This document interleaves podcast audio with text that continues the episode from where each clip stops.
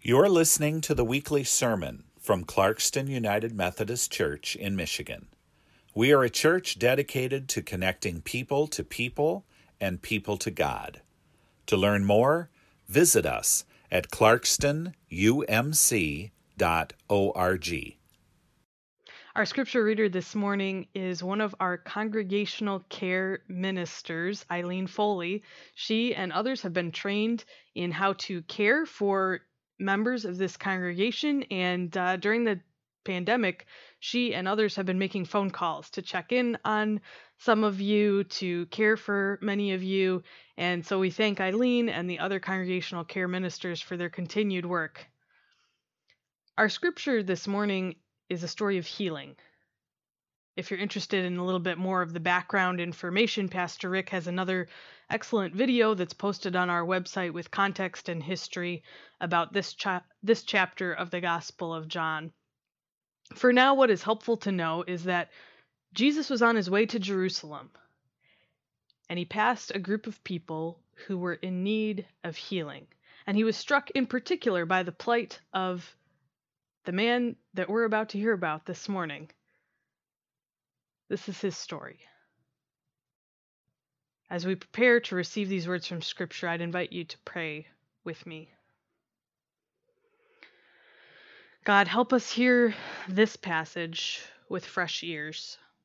Grant us wisdom as we encounter this Scripture anew. Grant me wisdom as I preach this message and offer all of us the hope of healing. Amen. Now let's listen to Eileen as she reads from the Gospel of John, chapter 5. A reading from the book of John, chapter 5, verses 1 through 9. After this, there was a Jewish festival, and Jesus went up to Jerusalem. In Jerusalem, near the sheep gate, in the north city wall, is a pool, with the Aramaic name Bethsaida. It had five covered porches, and a crowd of people who were sick, blind, lame, and paralyzed sat there. A certain man was there who had been sick for thirty eight years. When Jesus saw him lying there, knowing that he had already been there a long time, he asked him, Do you want to get well? The sick man answered him, Sir, I don't have anyone who can put me in the water when it is stirred up. When I'm trying to get to it, someone else has gotten in ahead of me. Jesus said to him, Get up, pick up your mat, and walk. Immediately the man was well, and he picked up his mat and walked. Now that day was the Sabbath. The word of God for the people of God. Thanks be to God.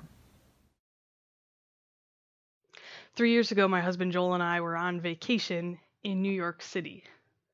I know this because Facebook gave me one of those notifications about a photo that we had uploaded during that time saying, This was three years ago.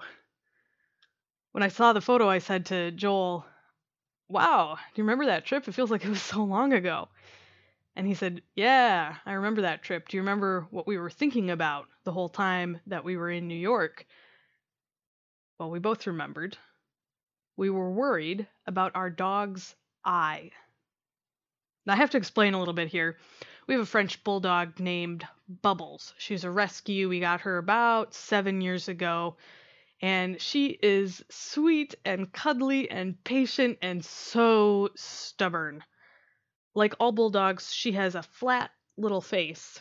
Her eyes are just about level with her nose, so if she goes in to smell something, her nose and her eyes are just right there with whatever she's smelling. So she has a propensity to scratch her eyes.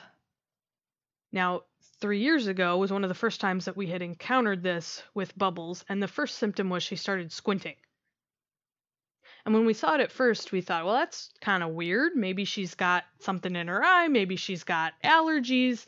I mean, we'll wait and see. Maybe tomorrow it'll be better. Well, we woke up the next morning and it was not better. And we took her to the vet to get her checked out, and the vet said, you know what? She has scratched her eye, and she's actually made it worse by irritating it with her paw because it hurts. It doesn't feel good. And of course, we felt like horrible dog owners for not getting her into the vet as soon as possible, but we just didn't know. But we also felt awful because then Bubbles had to wear a cone. The cone, in and of itself, was quite the ordeal. Bubbles would not walk in the cone. Bubbles would not sit down unless encouraged in the cone. She would just stand there, plant her feet, and look at us mournfully as if we had punished her in the worst way possible in the entire world. But she had to keep the cone on so that she could heal. Because the second we took the cone off, she would start to scrape at her eye, and that re injured her all over again. The healing of this eye took forever. It would start to heal. We'd go into the vet to get it checked up, and they'd say, you know what? It hasn't healed in the right way. This is unhealthy the way that this eye is healing. They did a thing called debriding, which, oh my gosh, I could go into a lot more detail about what it took to get this eye healed for our dog, but I will not. Suffice it to say, it took a long time for Bubbles' eye to heal. And every time we'd go in, we'd think, this is the moment we're done with the cone. And we'd get the news that she has to wear this thing for another week another two weeks. Suffice it to say, our trip to New York City was not as carefree as we had thought that it might be because we had left Bubbles with a wonderful church member in the cone. Bubbles was miserable in the cone, which meant that we were all miserable. And so, looking at this photo on Facebook, this memory of this time, it's nice, but it's also troubling. The only good thing that came out of the whole situation is that now we're a lot smarter about eye injuries. If Bubbles so much as winks at us, she's getting the cone as a preventative measure. We do not mess around with potential eye injuries anymore because we've seen how long it takes these things to heal, how dangerous and awful they are for our poor dog. Healing can take so much longer than we anticipate. It was true of Bubbles' eye, and it's true in Scripture as well. Let's consider the scripture that Eileen read to us this morning about a man who was sick for 38 years. 38 years. He was waiting at this pool to be made well. Can you imagine what it was like to be at such a pool? Hundreds of people, desperate for hope, desperate for healing. If I'm being honest, it's a strange scripture to read during the COVID 19 pandemic. Because, on the one hand, after two months of strict physical distancing and stay at home orders, I'm reading about hundreds of sick people gathered in the same place, all close together by this pool. And I'm thinking, oh my gosh, the level of viruses and bacteria that are going to be shared here, this is astronomical the sickness is just going to explode. On the other hand, these people are not necessarily contagious and they're gathered at this pool because they're desperate. They don't know what else to do. They don't feel like they have any other options. They're grasping at straws here because they just want to find a solution to their problem. They're just looking for healing anywhere that they can find it. Many of us have felt some level of desperation during the past two months. Maybe it's desperation because we or someone that we love has faced illness, or the loss of a job, or death. Maybe we're feeling desperate simply because we're cooped up in our houses and we don't know what to do with ourselves anymore. Many of us have known some level of desperation or at least discouragement recently. We know what it is to feel uncertain about how to move forward, where to find answers. As a culture, we're taking all of our uncertainty and our desperation during this pandemic and we're looking for someone to blame.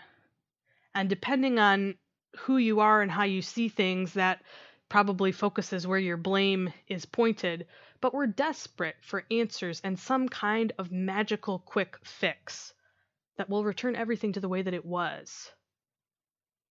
This is why viral videos are shared. This is why people are attracted to the idea of protesting.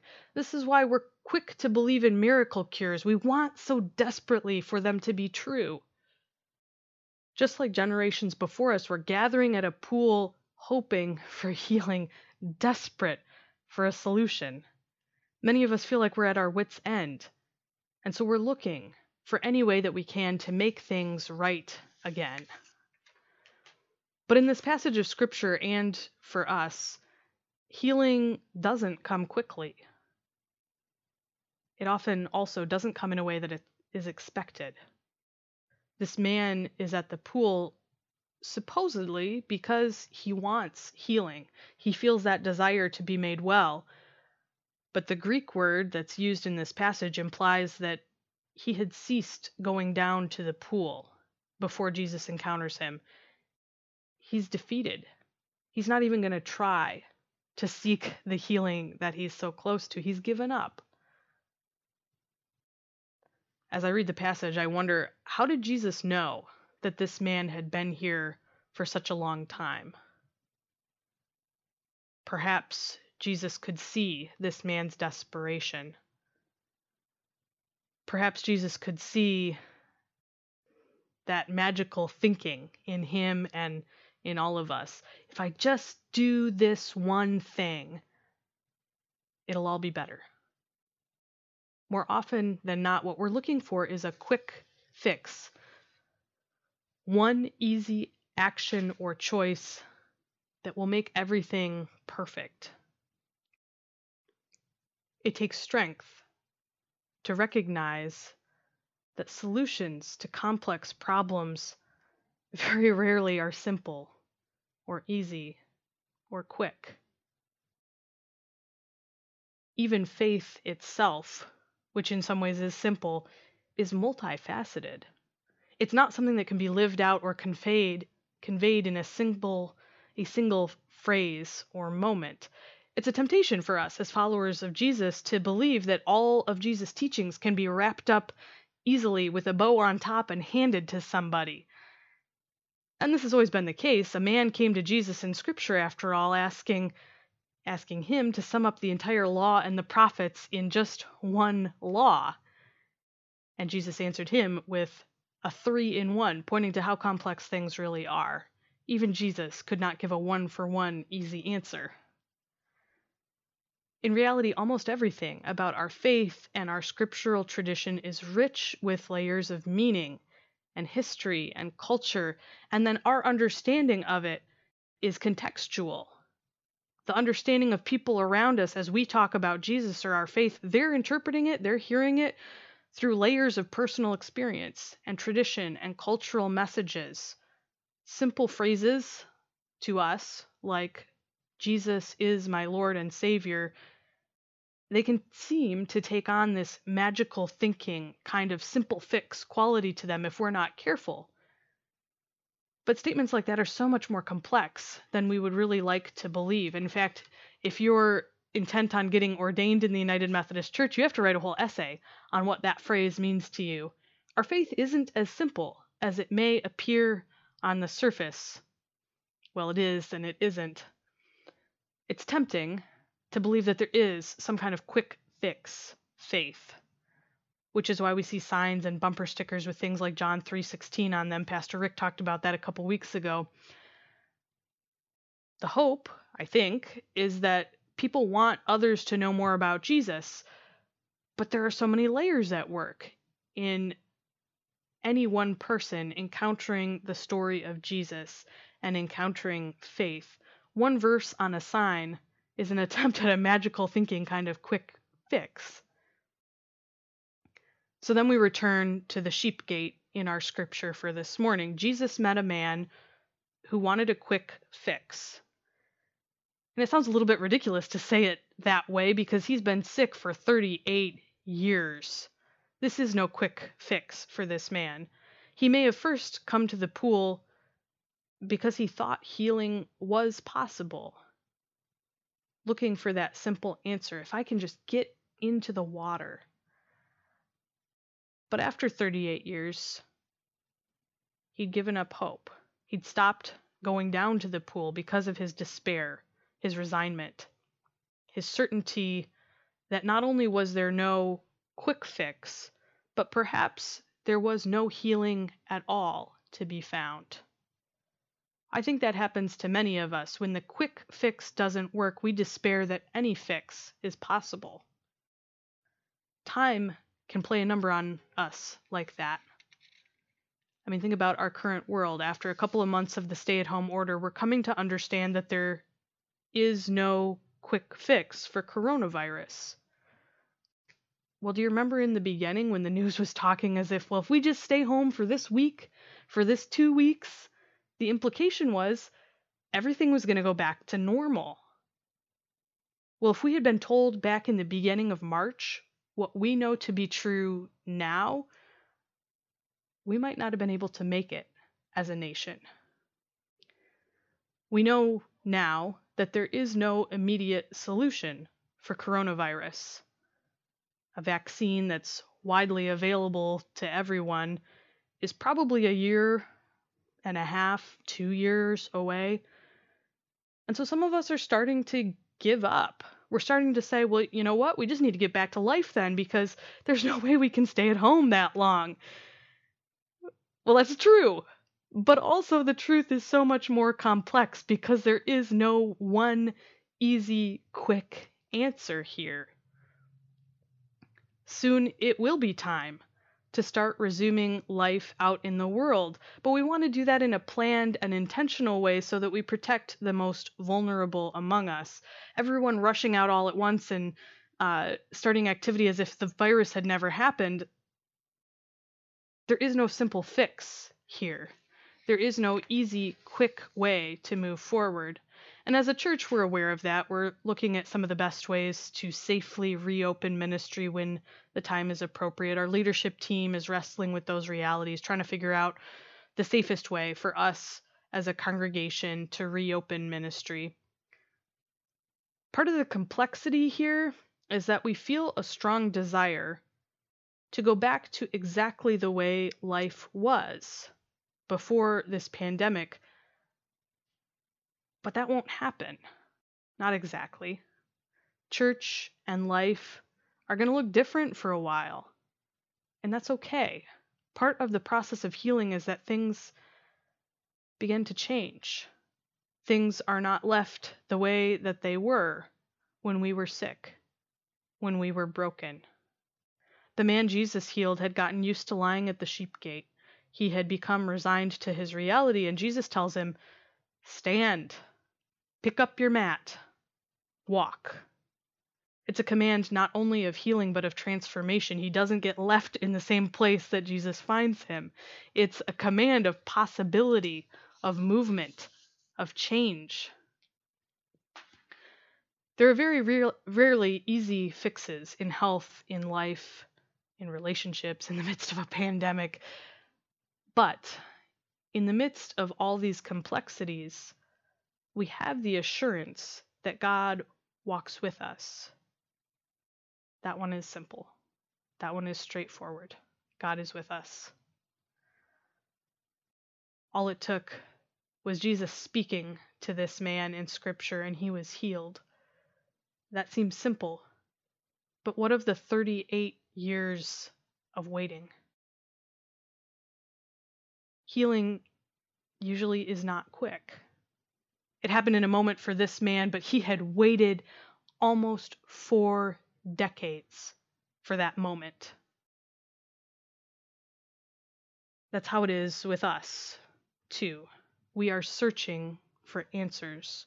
We are searching for healing, and often we don't find what we're looking for right away. If we had been told at the beginning of the journey how long it would take us, we may not have made it to where we are today. And you understand, I'm talking about so much more than the coronavirus pandemic right now. We're stronger than we think. You are stronger than you think. Even with coronavirus, even personal things that are going on in your health life. With coronavirus, the vaccine is the quick fix that we're looking for. Once it's ready, it will be simple. But the process of waiting, that's not quick. It's not simple. But we're doing it. Together, we are waiting, we're working, we're staying at home to help protect those among us who are vulnerable and at risk of this virus. If we imagine ourselves in the story from Scripture, John chapter 5, we might be tempted to despair and say, healing is never going to happen for us, for me. Jesus is never going to come. But the truth is, Jesus arrives when we least expect it. Healing can happen while we're waiting, and we may wait a really long time, but healing does find each one of us. So do not despair today. Do not give up hope. Jesus is on the way. Jesus is coming. Healing is not simple, and healing is not quick. But God is with us, and by God's grace, healing is possible. Amen. You've been listening to the weekly sermon from Clarkston United Methodist Church in Michigan. We are a church dedicated to connecting people to people and people to God. To learn more, visit us at clarkstonumc.org.